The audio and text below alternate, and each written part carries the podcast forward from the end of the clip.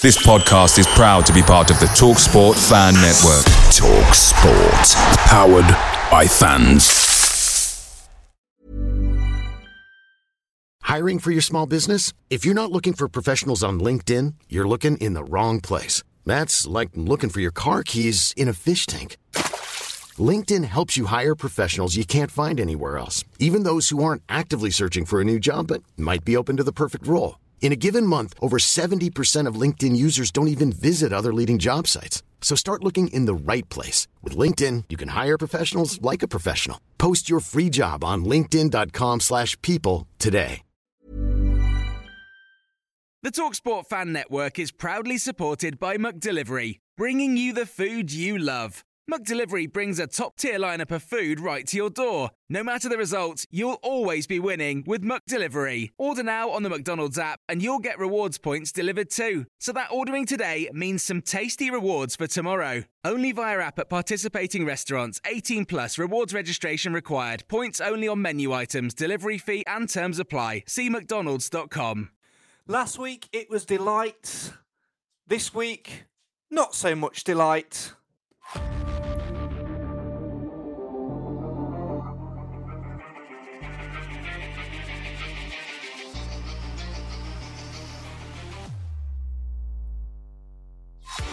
The Stags were temporarily top of Sky Bet League 2, but then in the blink of an eye, we were back to second as Walsall inflicted the Stags' fourth defeat of the Sky Bet League 2 campaign with a 2 1 win. Aden Flint perhaps should have had a goal in the first half, which, judging by the photos and the videos, clearly crossed the line, causing yet more debate about referees and technology. But in truth, it was the Stags who just weren't quite good enough to get over the line and bring the points home from Walsall. Can they bounce back against the informed league team? Or will it be a fifth defeat of the season and automatic promotion fading into the distance? There's still lots more twists and turns to go, and in the blink of an eye, it can all change. This is the month Mansfield Matters podcast, the show for the fans, by the fans. Come and have your say on your team as we discuss it all.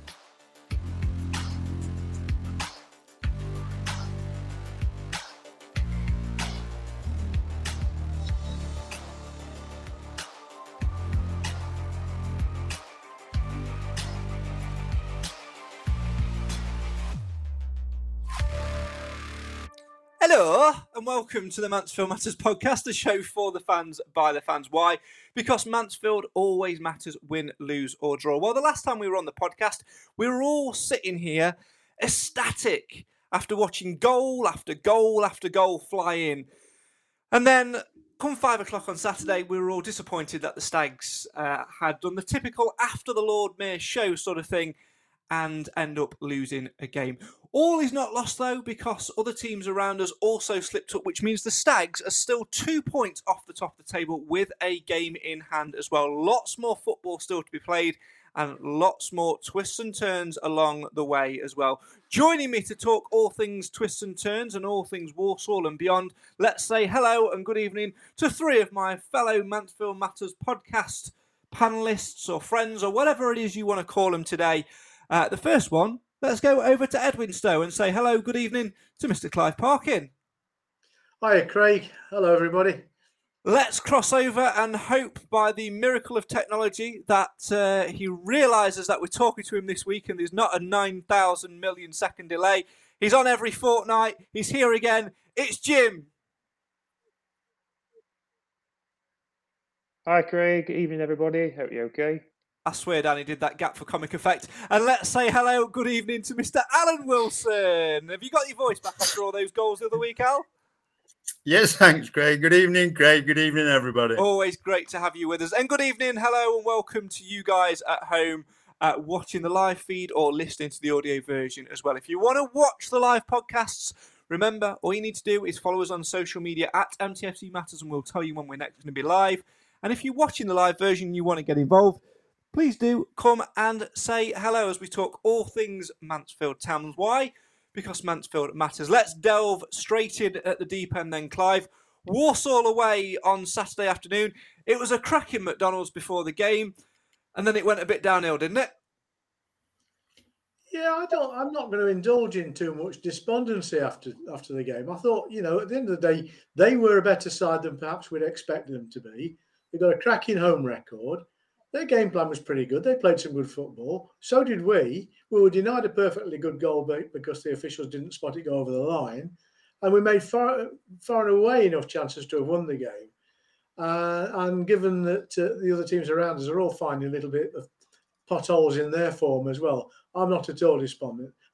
If someone had said to me we were going to be two points behind the leaders with a game in hand at this point in the season, I'd have bitten their head off. I think potholes, Alan Wilson, is probably the best looking at it, to be fair, and uh, analysing it because it is just a minor bump in the road for the Stags when you consider all things this season. And you add to the facts, like Nigel Clough said in his post match as well, that actually Walsall have beaten a lot of the top six sides uh, this season. They're no fools. They're probably in a false position, actually. Yeah, they, I thought they, same as Clive, I thought they played rather well, to be fair, to Walsall. I think you just knew it was going to be one of them days when the Flint goal the debacle didn't wasn't given, and you just you get I don't know I seem to get that feeling. Even though when Quinny scored to make it one one, I just had that feeling that it wasn't going to be our day. Although with the chances that we missed, you know, we should have buried them. To be fair. I think, regardless of who we played on Saturday, Jim, there was always a danger of that happening, wasn't there? Because after such a high Tuesday night game, winning but with the margin that we did, the the nine two scoreline, and all of that sort of stuff, it was always going to be a case of the next game that was going to come along was never going to live up to those highs.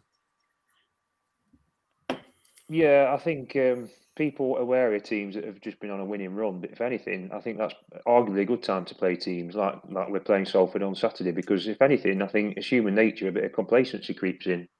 I think there's nothing more dangerous than playing a team that's a little bit wounded, that's coming off the back of a defeat or two, and they've got a, a point to prove. So yeah, I'm, I'm I'm with Clive on this one. I'm not despondent at all. If anything, it's a good thing because it keeps everybody grounded and focused and honest.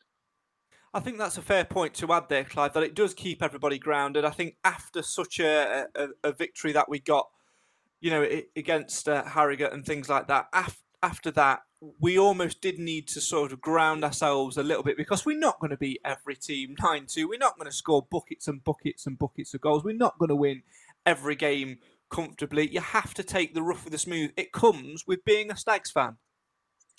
It does. And to be fair, we we had one goal that was a cracker that we conceded the first goal, which was a really good goal on their part, and the second goal was a mistake. We didn't defend at all well for that from that corner. But apart from that, we were, I think, the better of the two teams, even though they were playing well.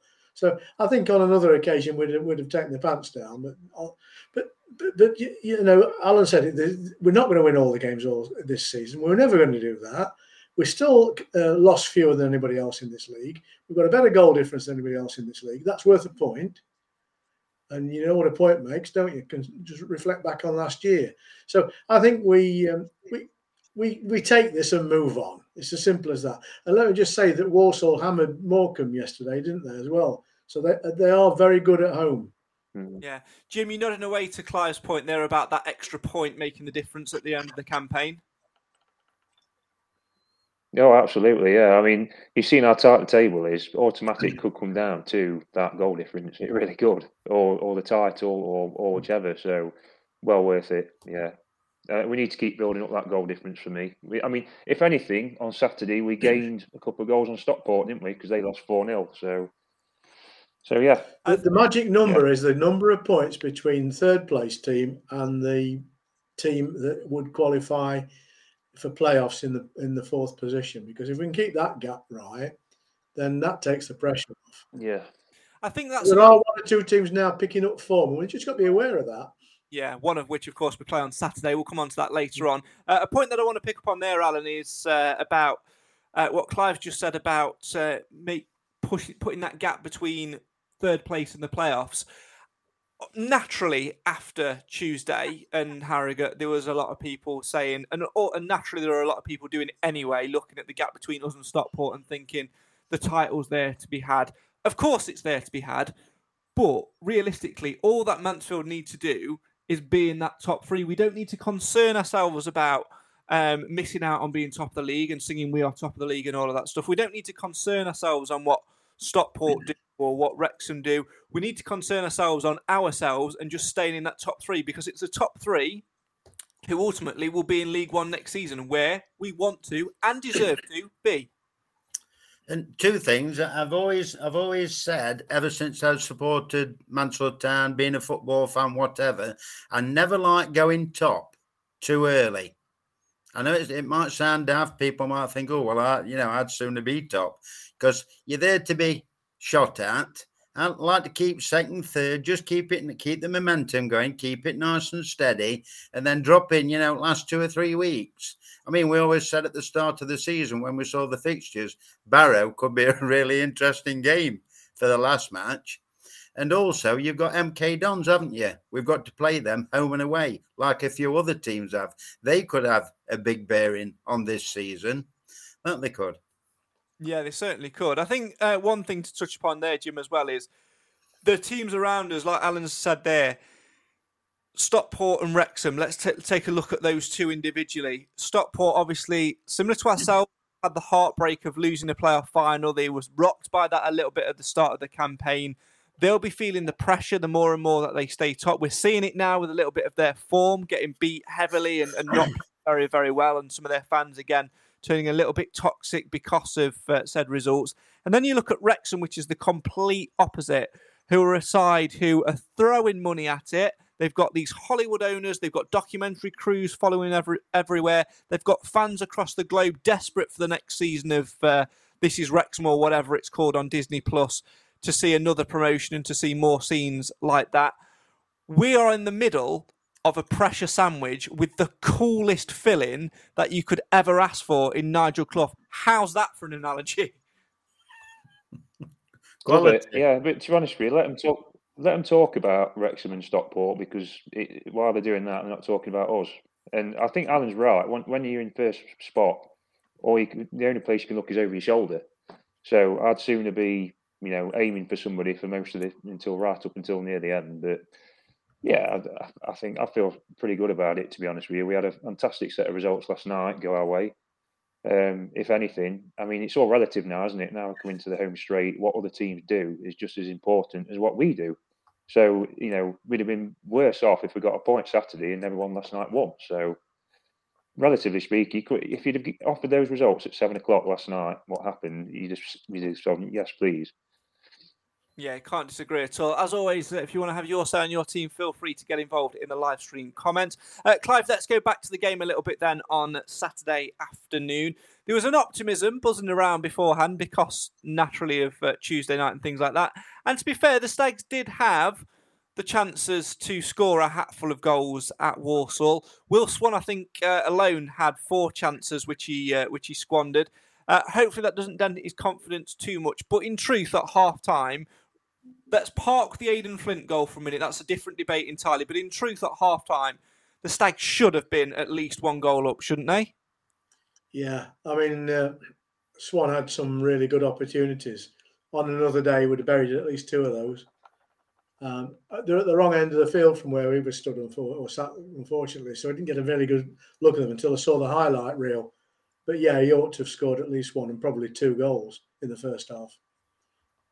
And you've just got to hope, Alan, that you know that is a little bit of a blip. He is still coming back into to his uh, into his form. I thought he played well uh, generally. I know that you yourself wasn't there, but he played quite well generally. Had that pace, and he looked still looked like the the other Will Swan. And it is just a case, isn't it, of you look at the, the two games differently, and you just think this is what happens when your chances fall for you, and when they do drop, and this is what happens when it doesn't drop, and you've just got to adapt accordingly. Yeah, because I mean, he scored he scored well half a worldie on Tuesday night, didn't he? it? A cracking finish for his first goal, and it weren't it weren't an easy goal for his second goal either on Tuesday night. So I mean, them two went in. They didn't go. They didn't fall for him on Saturday, so I'm sure he'll just move on because, like you said, like we said last week, we know Nichols and other people are that you know chomping at the bit to replace him, and it's keeping everybody motivated, which is a really good thing. And it was nice to hear Nigel come out in his interview afterwards and said he thought he got it wrong in the end, not playing Williams instead of Bowery. which I thought was, uh, you know, fair play on Nigel's part. Yeah, an interesting one that one. Obviously, Jordan Bowery's a, a, a mainstay of uh, the side this season, Jim. Despite it, it may be looking at times like he, he wasn't going to be, but I think what Alan says there and what Nigel Clough said in his post match is uh, also spot on. George Williams had done nothing wrong and actually was given different option down that right hand side. Yeah, I like I like Luca Williams. I, I can remember the game against Notts County a couple of weeks ago when he he was superb. He was like an old school fullback, you know, sort of front foot, aggressive, quick, in, quick into the tackle, and he gave us something a bit different. I think. Um, I mean, I'm, I'm, a massive Bowery fan, but he's just become the the Swiss Army knife for the squad, hasn't he? And uh, I think Williams is probably a little bit more specialist at fullback, and of course he's uh, got a, a promotion on his CV, so that experience. He's a good age. He's what thirty. So he, they're the kind of players we're going to lean on now. I think to get us over the line. Should we do it? Yeah, they are absolutely those type of uh, players uh, that we need. Darren in the comments says, as long as we have, uh, as long as we get promoted, that is the main thing the club are looking for this season. And the fans, come on, you stags, come on, you stags. Indeed, if you want to add a comment, feel free to do so. Tracy says, evening, evening. Hope you mate evening. Bailey. All right. Um, went with a little walk with uh, Bailey with Harry the other day. It was very nice to chew the fat on all things at Stag. It was almost like Tracy got her own personal podcast. And yes, she did ask, "Where's Clive? Where's Alan? Where's Jim?" She asked about Cam and Nathan as well. I said, "I don't know who they are." And uh, she did ask about Nick, and I said he'll be off buying a shirt somewhere. Uh, they'll be back with us soon, of course. Uh, right, uh, let's uh, not ignore the elephant in the room, Clive. Let's talk a little bit about uh, that Aden Flint goal. Obviously, all the photos that you can see online of it, it's clearly across uh, the line. The video clip show it's over the line as well. Was it a case of in the blink of uh, an eye with the, the official on that side not being unsighted, or is it a case for wider debate that at League Two level as a minimum, goal line technology should be in? Because had that goal dropped when it did, it would have changed the course of the game. Yeah, swings and roundabouts, though, isn't it? I mean, we've had a debatable goal crossing the line. I think you know those things happen every now and again. Uh, I'm not the first person in the world to defend poor refereeing. I didn't think the referee was a poor referee on uh, Saturday. I thought he had a decent game, and I've looked at it with the devices available to me, and I can clearly see that the linesman would have had an obscured view. Mm. Um, if he if the line was linesman was where he should have been, there were two two and a half players and a post between him and the the image that he was trying to, to interpret. And credit to the keeper, he whipped it back into play double quick. Um, I don't think the referee could have had a decent view of it. I, I mean, I can't believe if he'd seen it, he wouldn't have given it. Um, um, so I think you just got to put it down to normal referee mistakes and, and circumstances that prevail simple human error. It's an interesting topic of conversation, Jim. I'm going to be honest most people know I don't watch football outside of watching Mansfield Town. I've got no interest in it whatsoever. Um, just I just can't. But obviously, the technology in the game, I do keep abreast of that. And I know there's a lot of debate about goal line technology, VAR, and stuff. And there is a question that it is ruining the game because for me, the simplicity of football is the fact that you are based on human error. It's the refereeing teams back in the day would not be held accountable because of all the technology that's in and around the ground. It is based on their decision as they see it, as we see it as fans, and as we see it to commentate on it as, as journalists and things like that as well. We're basing it on what we see within the moment. Is that the way that football should continue to be?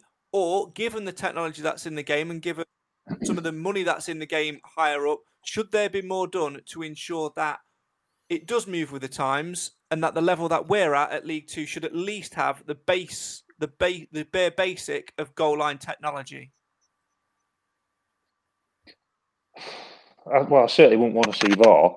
But I mean, you could say goal line technology. But what I would say, having watched football for now, is all the decisions for and against over a season, they all even out. So you remember back to the Notts County game again. I think least Notts County had a goal that crossed the line, which I think we got away with.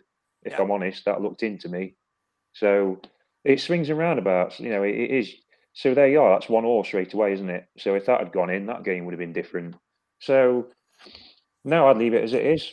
I think VAR it has ruined the Premier League, and um, it, all the bad, all the good and bad decisions even out, and I think it keeps the flow of the game. Just take take the banners, you know, as they are, and now leave it as it is. As Ben comments, uh, it's not just us, Notts County against Wrexham and us, uh, and MK Dons against Wrexham last night, all the way over the line. Alan, where do you stand it? Stand on it? Are you uh, technology in or tradition staying as is? Well, first of all, for the Notts County game against Mansfield, I've got quite a few friends who sit in the Quarry Lane and they can categorically state that it did not go over the line. All the ball wasn't over the line. So I don't agree with people saying that, you know, they think it was because according to them, and they got a closer view than I had, that it wasn't. But I think technology could be bought in, just goal line technology. I think that would be a fair rep- representative of League Two. I don't want like Jim. I don't want VAR because it takes it takes you three hours to sort out the decision, you know, and then you, it end, invariably ends up the wrong decision. But goal t- goal line technology is pretty simple. It's either yes or no. Is the ball over the line or isn't it? I think that could be bought in. Be interesting to see if it ever was at League Two level because there needs there does need to be some balance in that. Because I always find it fascinating that, um, and I think Nigel Clough referenced it as well for, for for some games. It might have even been one of our games early this season, the Carabao Cup, where whereby we play a league game and it's based on solely what the referee and the the officials see in the moment, and then we play a cup game where things like VAR and uh, replays and that uh, replaced, and it completely changes the comple- complexity of the game and how you even approach a fixture. So there needs to be some form of uh, balance address and based on the uh, the league system. But I guess the other point about it, Clive, as well, is the fact that it doesn't matter because we can sit here and debate until we're blue in the face about it, but no one's going to go.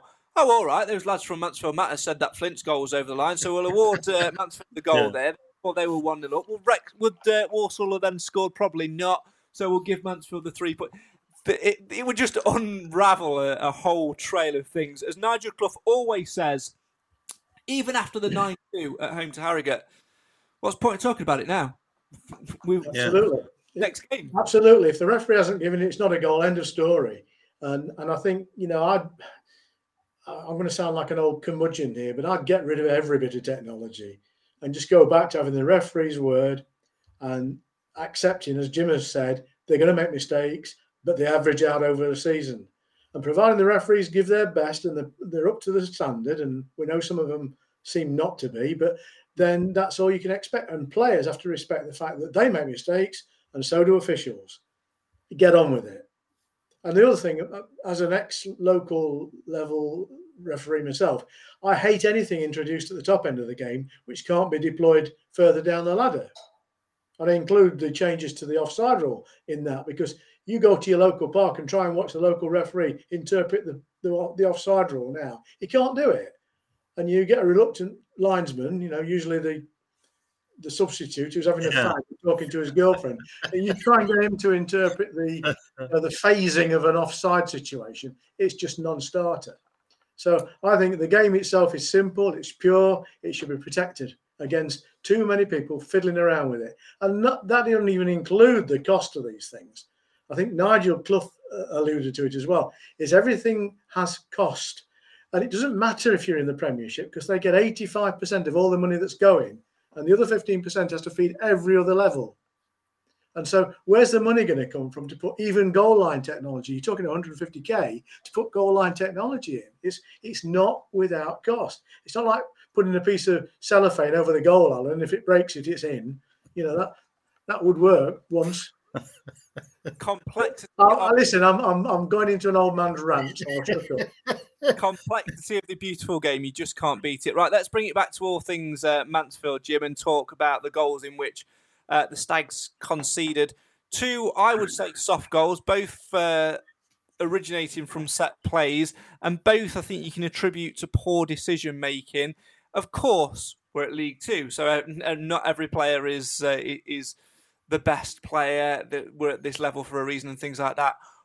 But considering losing out on points and fine margins and things like that, what I don't want Mansfield to do now, and we can talk about this more after the break as well, is start letting complacency creep in and making poor decisions and bad mistakes because poor decisions what no what's the, the saying that i used to say overconfidence and underestimation will be our greatest downfall jim yeah, I, I, think the goals that we let in, I think they were quite uncharacteristic, really, of how we've defended this season. To be fair, I think, I mean, we're up against Jamille Matt as well, who's a very, you know, wily operator and a player I really rate. I wish we'd have got him, to be honest. But um, I think it was very uncharacteristic, and uh, it sort of relates into what we were just talking about a minute ago. I think when you're talking about the ball over the line, is is, is don't moan about it, just be better. You know, take our chances, defend, do the basics right defending, and then the the ball over the line thing wouldn't have been an issue. Mm. You know, just just if we if we do our side of things to the optimum we can do, then these little official errors and whatnot won't won't be a conversation point. It would just be a consolation. Yeah. And uh, I, I wouldn't be too worried about the goals on Saturday. It was uncharacteristic. We're up against the top player, and just put it down to experience. You know, I say experience, just a bad day at the office and it's very unlike us this season. It's all about what you learn from as well. And I don't want to, uh, I say this tongue in cheek, Clive, because uh, Nick, the uh, president of the Hiram Boateng fan club, is not here to uh, give his right to reply. Um, but we saw the, the, the different side of Hiram Boateng, didn't we? We had uh, the Hiram Boateng that we know can produce with the, the golden goals and uh, the flashness and all of that on Tuesday. And then a poor decision for one of the headers for one of the corners, which led to to one of the goals. League Two player for a reason. Yeah, I mean, we, we've spent a lot of our time defending um, Hiram Boateng because he hasn't been his best friend in terms of his performances. Um, and he hasn't, to be fair, he hasn't had enough of a chance to demonstrate it this year. And I know there's a better player in here Hiram Boateng than we've witnessed. The, I think the hat trick was a distortion. I don't think that really does an awful lot to conquer people's anxiety about the lad. I think he looks lazy. I'm not saying he is lazy, but he looks lazy. Language is probably the, the word. Um, and he is completely left footed, which sometimes is a great asset and other times it's a disadvantage. But he cost, he, um, it was his mistake that cost one of the two daft goals against uh, Harrogate. And equally, it was also uh, Lucas Akins being easily dispossessed that cost us a goal against Harrogate. And, you know, I think Lucas Akins has nothing to prove anymore. But he didn't have a particularly good game against uh, Walsall either. No, that's true. Uh, Boateng uh, unlucky to be dropped against uh, Walsall, Alan, or nat- do you put it down to uh, Nigel Clough's natural uh, squad rotation at this time of the campaign?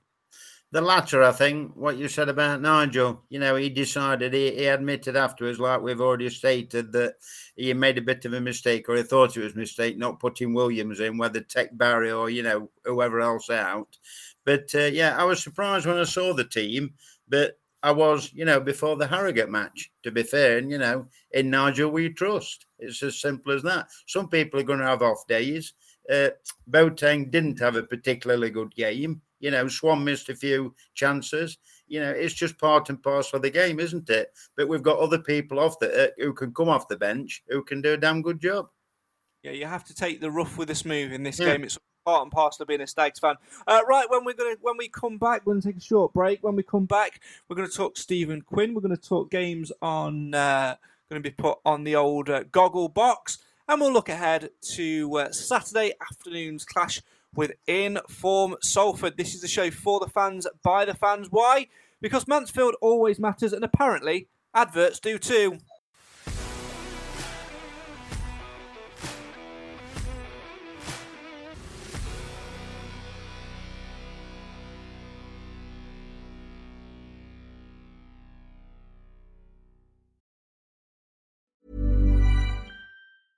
When you're ready to pop the question, the last thing you want to do is second guess the ring. At Bluenile.com, you can design a one of a kind ring with the ease and convenience of shopping online. Choose your diamond and setting. When you find the one, you'll get it delivered right to your door. Go to Bluenile.com and use promo code LISTEN to get $50 off your purchase of $500 or more. That's code LISTEN at Bluenile.com for $50 off your purchase.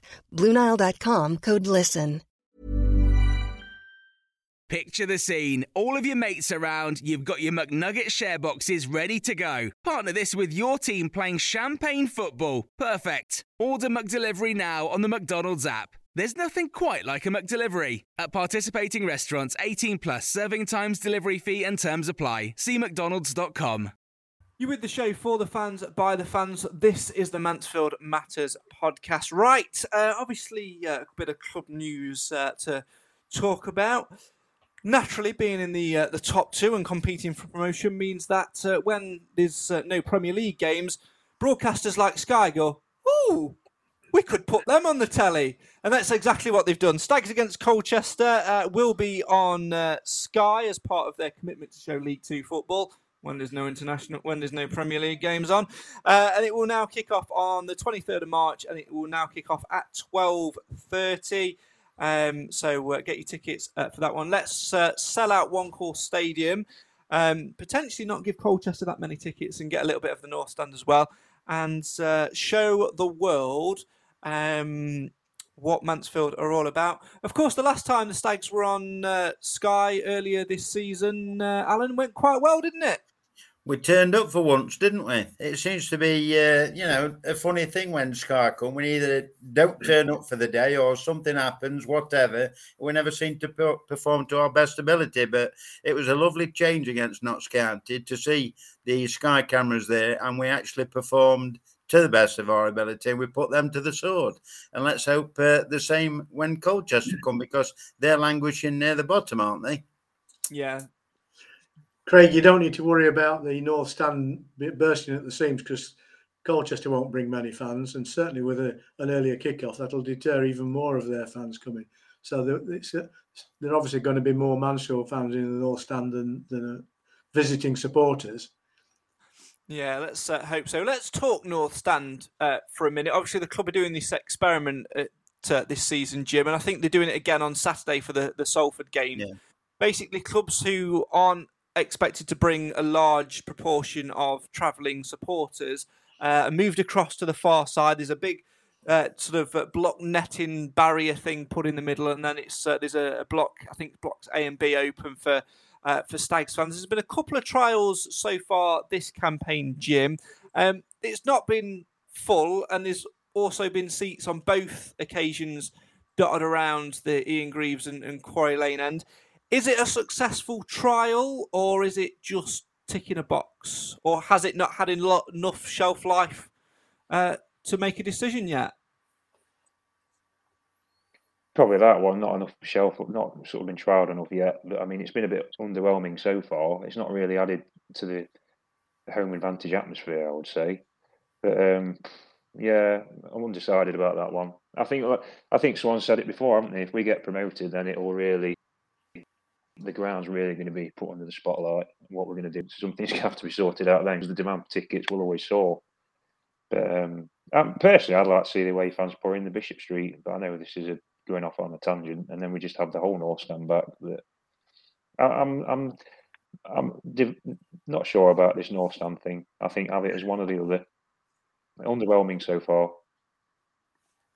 I think what it needs, Clive, it, it needs a little bit more of a push. I personally, I don't feel that the club have pushed it as much as what they could have done, playing on the, the history thing and, and all of that sort of stuff um, as well. And obviously, the fixtures in which we've had the North Stand thus far, I think it's just been Harrogate and uh, Forest and Forest Green. Uh, we've not and we've not uh, quite. And those nights have been Tuesday night games, and the weather's not quite been there. Obviously, I think if it was towards the back end of the season and uh, the the latter end of the season, and we're obviously knocking upon the door, then those tickets will naturally get uh, snapped up. But I don't think don't feel like there's been enough of a push on it to uh, to try and fill those seats. It almost feels a little bit um, half-hearted to say uh, to say one thing, trying to look for a solution when really they know in truth that that said solution won't happen anyway. No, it's a bit of a non-starter in my opinion because you can't do it for every game because they'll want to maximise away capacity when we we've got teams that bring a, a, good following, and so they'll withdraw from the experiment when that happens. Um, 5,000, nearly 5,200 of our regular supporters are season ticket holders, and they're not being given the chance to change the season ticket to go into the North Stand, understandably. Mm. So what you're left with is that thin level of floating uh, fans that will come to certain games because they they are enticed so to do. And I'm afraid Sutton on a Tuesday night when it's been raining all day isn't one of those times. Um, the, the, the the attendance reflected that. So it was irrelevant that you could go in the North Stand because we didn't fill all the seats elsewhere. Um, but we are getting perilously close to, fill, to selling every seat every game. And certainly there will be that huge dilemma when we get promoted, um, and something has to give. The North Stand, in its present guise, does not allow for shared accommodation. It's a compromise they're doing at the moment the, the home fans who are using a blocks A and B have to gain entry via the main Ian Greaves uh, passageways. They have to use, or they're, they're, they're, supposed to be using, the facilities in the Ian Greaves lower stand in order that the 26 Sutton fans can avail themselves of the lavatories and the and the food uh, concession without being exposed to us dirty northerners behind the stand.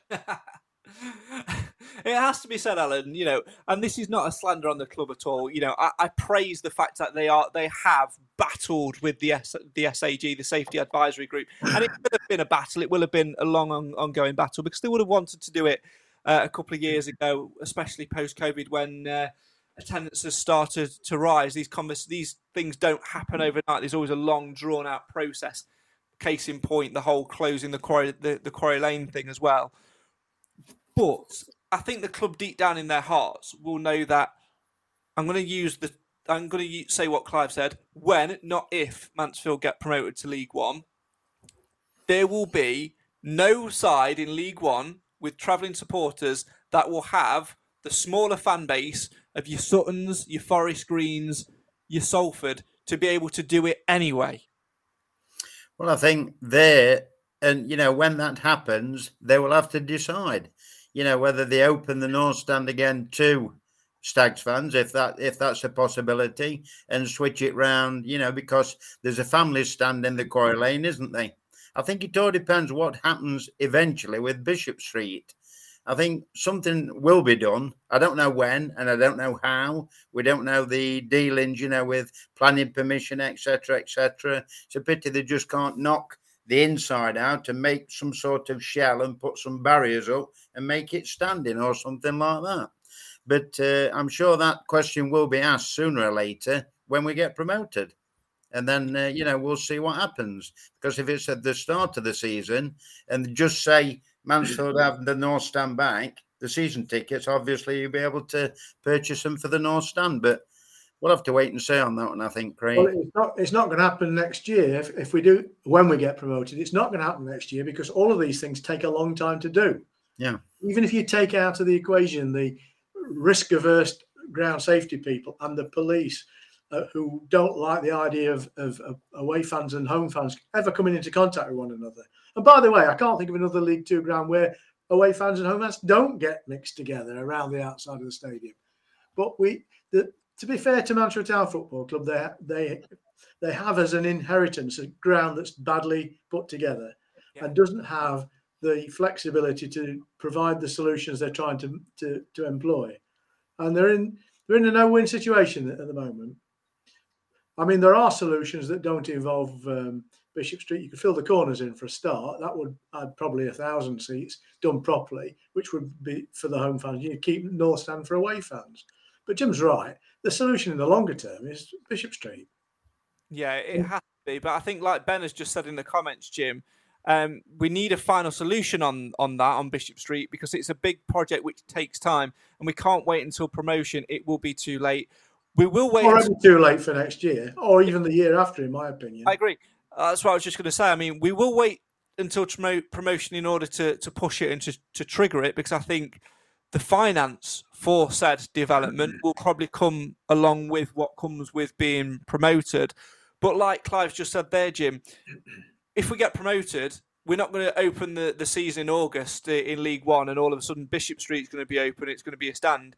It probably wouldn't be until 2026, maybe 2027, before we even get anything on that. And by which time, we could be in the Conference North. That's it. Well, That's the spirit. I think the thing is, uh, Just saying.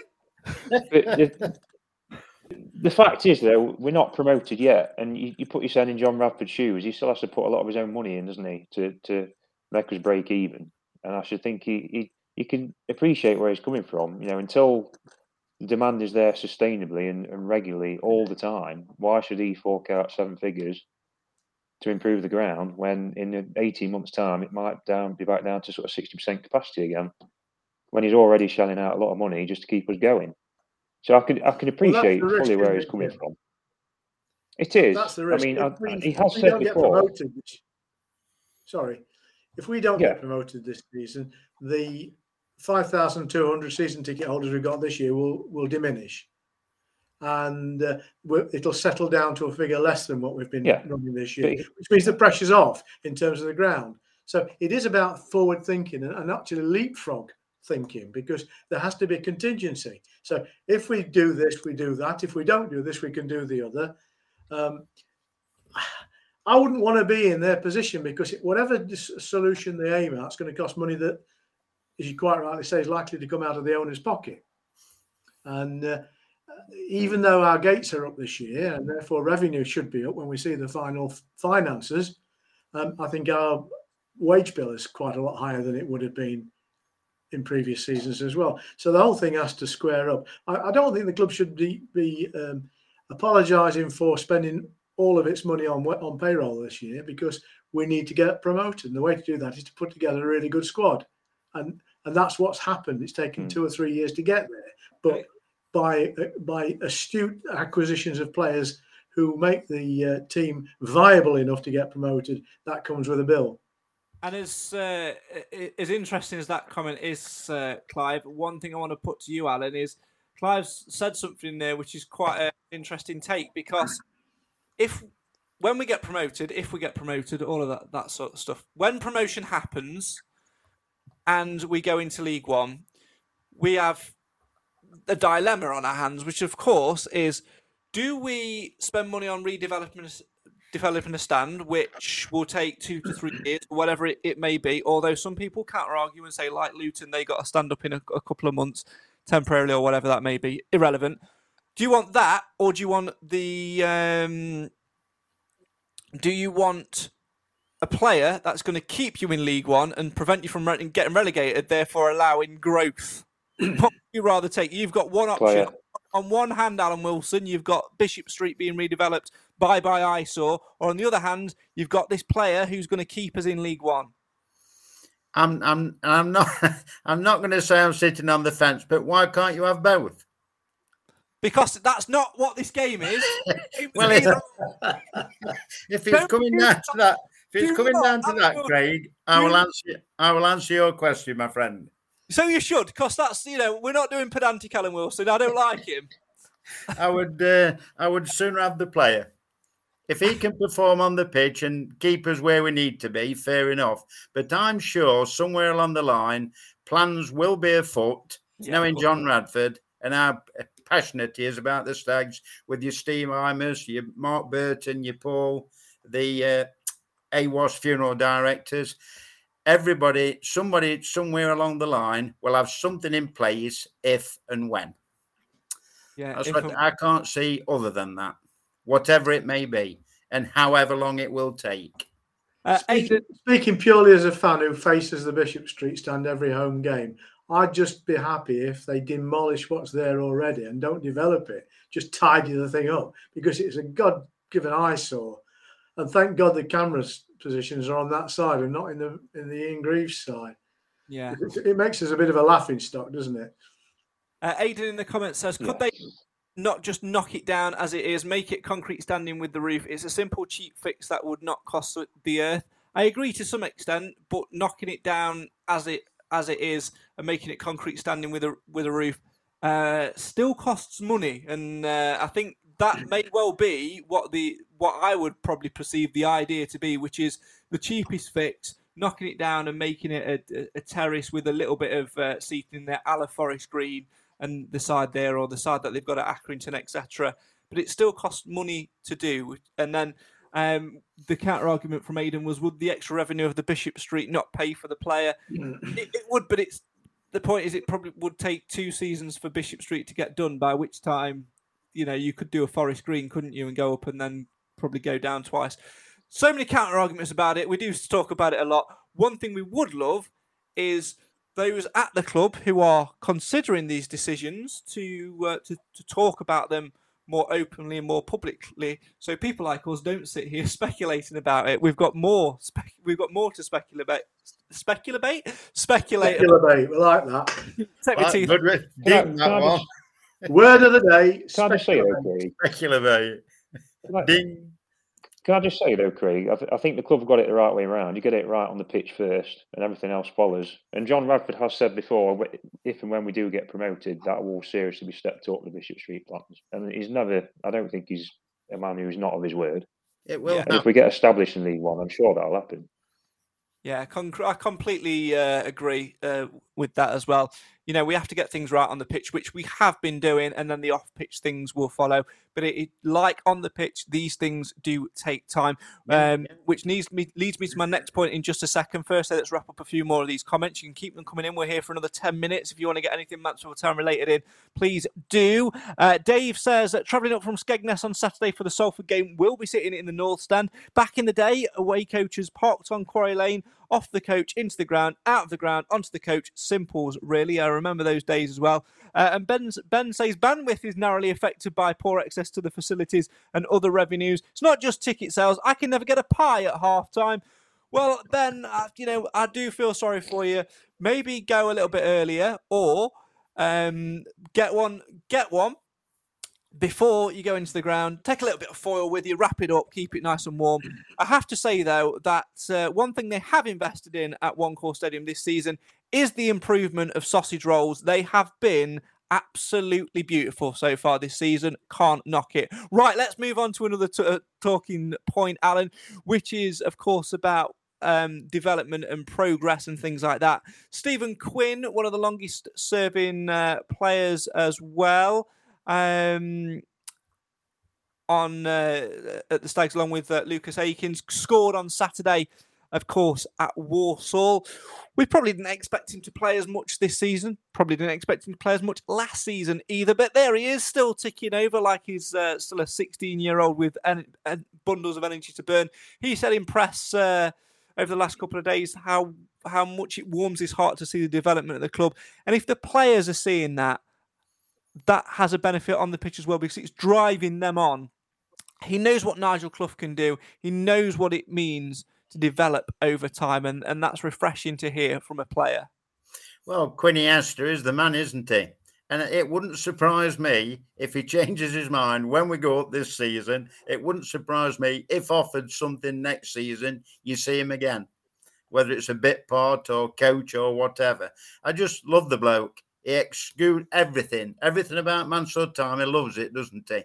And it's brilliant how he gets the fans on side. And you know, as soon as that final whistle's done, he's there straight over the fans, orchestrating. He's even got uh, Mr. Garner in on it now, hasn't he? They're all doing it.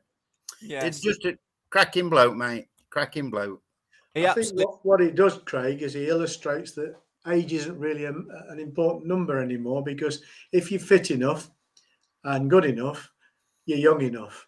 And Yeah. uh, he and people like Barry Bannan at Sheffield Wednesday, they just continue to play long after what you'd normally expect their sell by date to be. And I think that's testament to modern training techniques and, and better uh, better player care.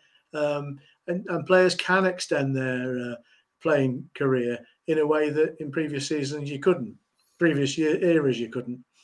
the pitch think- there five parking to uh, get a game on Saturday afternoon. Current, sorry, Al, go on.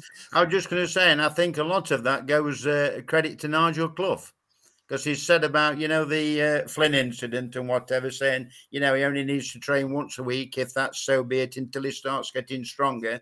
And I would imagine he wraps Quinning uh, cotton wool as well, and you know and it plays as and when. And I think it's a good thing that uh, his manage, man, manage, I'll say it again. I'm after you now, Craig. Man management skills, uh, second to none. Yeah, we got there in the end. Well done. Yeah. comments coming in. Um, Martin says, "Good to see you at the game Saturday, Craig. Had to come and say uh, hello and praise the podcast. Really do uh, appreciate it. Next time you do come and say hello, though, let me know who you are so I can put two and two together. Um, because my brain's tiny and I don't recognize people. So do do let me know your name, and then I'll recognize you. I go, oh, that's the guy that commented on the podcast the other night, and I will know what you are, who you are, and won't look at you gone out. Um, uh, it, Martin also says, Alan, can we play the Mighty Quinn this Saturday, please? For him, work your magic. I'll do my best. Do your best. Get it on the uh, official request as well on uh, when the when the club put that out. Although uh, Alan's Oppo, Kieran, he's, he's, have a word with him as well because he'll he'll, uh, he'll, he'll get it on for you. He'll play out, only play out. Um, Yes. So, um, wait, do you want to add anything on the uh, the, the, the the Quinn discussion, Jim, or do you want me to play the uh, the best, second best jingle that's ever been made on this podcast? All I'd say is just people like him and Flint are going to be key now for the last 14 games. Absolutely key. And um, yeah, that's it, really. They're going to be the ones who are going to drag us over the line, I think, in this thing. Right. I'm going to read through the lines then and say, shut up, Craig, play the jingle. That's it. So will they win, lose or draw? And what will be the score? It's the guessing game that brings you zero fame, but to be the best you must outguess the rest. So will they win, lose or draw? And what will be the score? In the League or Cup, you just make it up, because they're just works of fiction, it's podcast predictions. Will they win, lose or draw?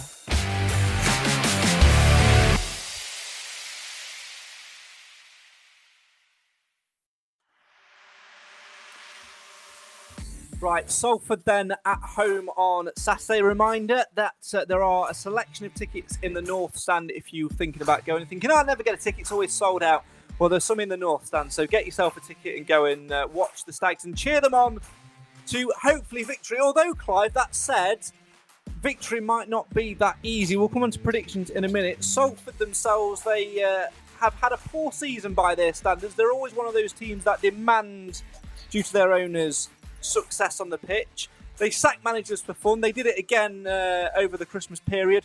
Karl Robinson appointed on the 5th of January, since which, according to my research, I may well be wrong, they are unbeaten. And in the last six games, they're second in the form table. Stags, by comparison, is six, with two of those the four defeats this season coming in the last six games. Despite Salford's league position, this one will not be easy. Clive. I think, yeah, Karl Robinson's a cracking manager. I think they've done well to, to get his get him there. Um, and I don't think it's a surprise that he's tightened the thing up a little bit and playing a, a, much more concise game. Having said that, it's only a couple of weeks ago that another form team came to Field Mill and got hammered 9 2. So uh, I'm tempted to uh, agree that it's going to be a more difficult game than we'd like it to be, but I don't think we should be fearful of it. No, certainly not. Um, Alan, obviously, a, side of that caliber, when uh, they are on a, a, good bit of form, there is such a thing as a new manager bounce. We lost the game at Walsall. We'll come to predictions in just a minute, but we have to be mindful of the fact that Salford will want to try and climb. And you, you, have seen historically, especially in a league as tight as League Two, where some results and momentum can get you. Yeah, and Nigel's distilled it into the players this year that we do not, and I mean do not, lose two games on the bounce. So I'm expecting uh, Mansell to come out firing Saturday. I'm expecting an early goal, and I'm expecting a win. Jim, they've got some good players in their ranks of uh, Salford, uh, and like we said, they are on a decent little bit of run of form. But likewise, Stags are where they are for a reason, and every bit of good form has to come to an end, doesn't it? So why can't it be the Stags that sends Salford back home going, should have supported Bury? Yeah, I, think Matt Smith's their key man, isn't he? So I think um, Flint will need to have a good game on Saturday, which I'm sure he probably will. And like Clive's favourite saying, you know, we've got no one to fear. We just got to go out and no, we don't need to fear them just go out and throw the kitchen sink at it. I'm expecting a bit of reaction because, like I say, when you've lost a game, when you're a good side, you want to prove a point again, don't you? So I, I think we'll win. I think, yeah, I'm pretty confident. Certainly do. Right, I'm going to kick us off with podcast predictions this week. I'm going to go for a 3 1 win. Baily Cargill as man of the match. Jim, I'll come to you next. 2 1 win. Um, Ollie Clarke. Uh, Clive. We're going to win 7 2. and let me say straight away there's no Nando's at stake. That's quality, that is. I'm done. I'm not now. I love, I love Grant. Oh, I do. the match, please. Lucas Akins. Alan, more sense, please. I'm going. I'm going same as you, Craig. Three one DKD man at match. Excellent. And as always, if you want to play along with podcast predictions, you can do so via the link in the description. You can be mad like Clive and say a 7 2 win. Mind you, we all thought he was mad last Yeah. year against Harrogate when he said we'd score eight. We ended up scoring nine. Can I stop you there? I never said we'd score eight. I said we would win 8 0. At no point on that match were we 8 0 up. True. Six nil. Yes, not eight. Right, I'm going to have to wrap this up because my food's come back a lot quicker than what I thought it was going to Oh, do. so we're going to have to go. Uh, right, that's all we've got time for in tonight's Mansfield Matters podcast. Uh, hit the end jingle, please. Right, that's all we've got time for in tonight's Mansfield Matters podcast. My thanks as ever to Jim Evans, to Alan Wilson, to Clive Parkin, and to you for watching and for listening at home. We will be back next week as we reflect on all things Walsall. No, we've done that. That was tonight. Food, I can smell food. We will reflect on all things Salford and look ahead to the upcoming fixtures. We'll talk more about our upcoming event. The link for the tickets is in the description, as is the link for podcast predictions. You must submit your guesses no later than one hour and one minute before kick-off on Saturday afternoon. This is the show for the fans, by the fans. Why? Because Mansfield always matters. Can I go and get my KFC now? Yes, I can. Goodbye.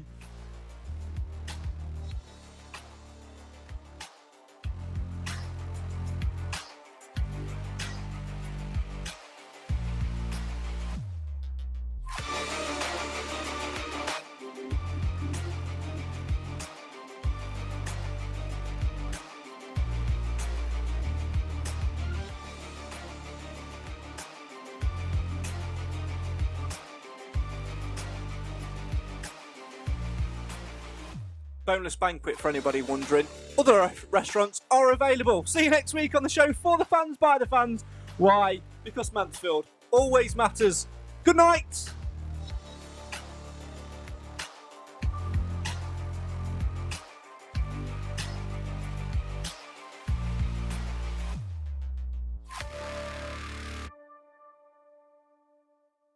Away days are great, but there's nothing quite like playing at home. The same goes for McDonald's. Maximize your home ground advantage with McDelivery. Order now on the McDonald's app. At participating restaurants, 18 plus serving times, delivery fee, and terms apply. See McDonald's.com. This podcast is proud to be part of the TalkSport Fan Network. Talk Sport. Powered by fans.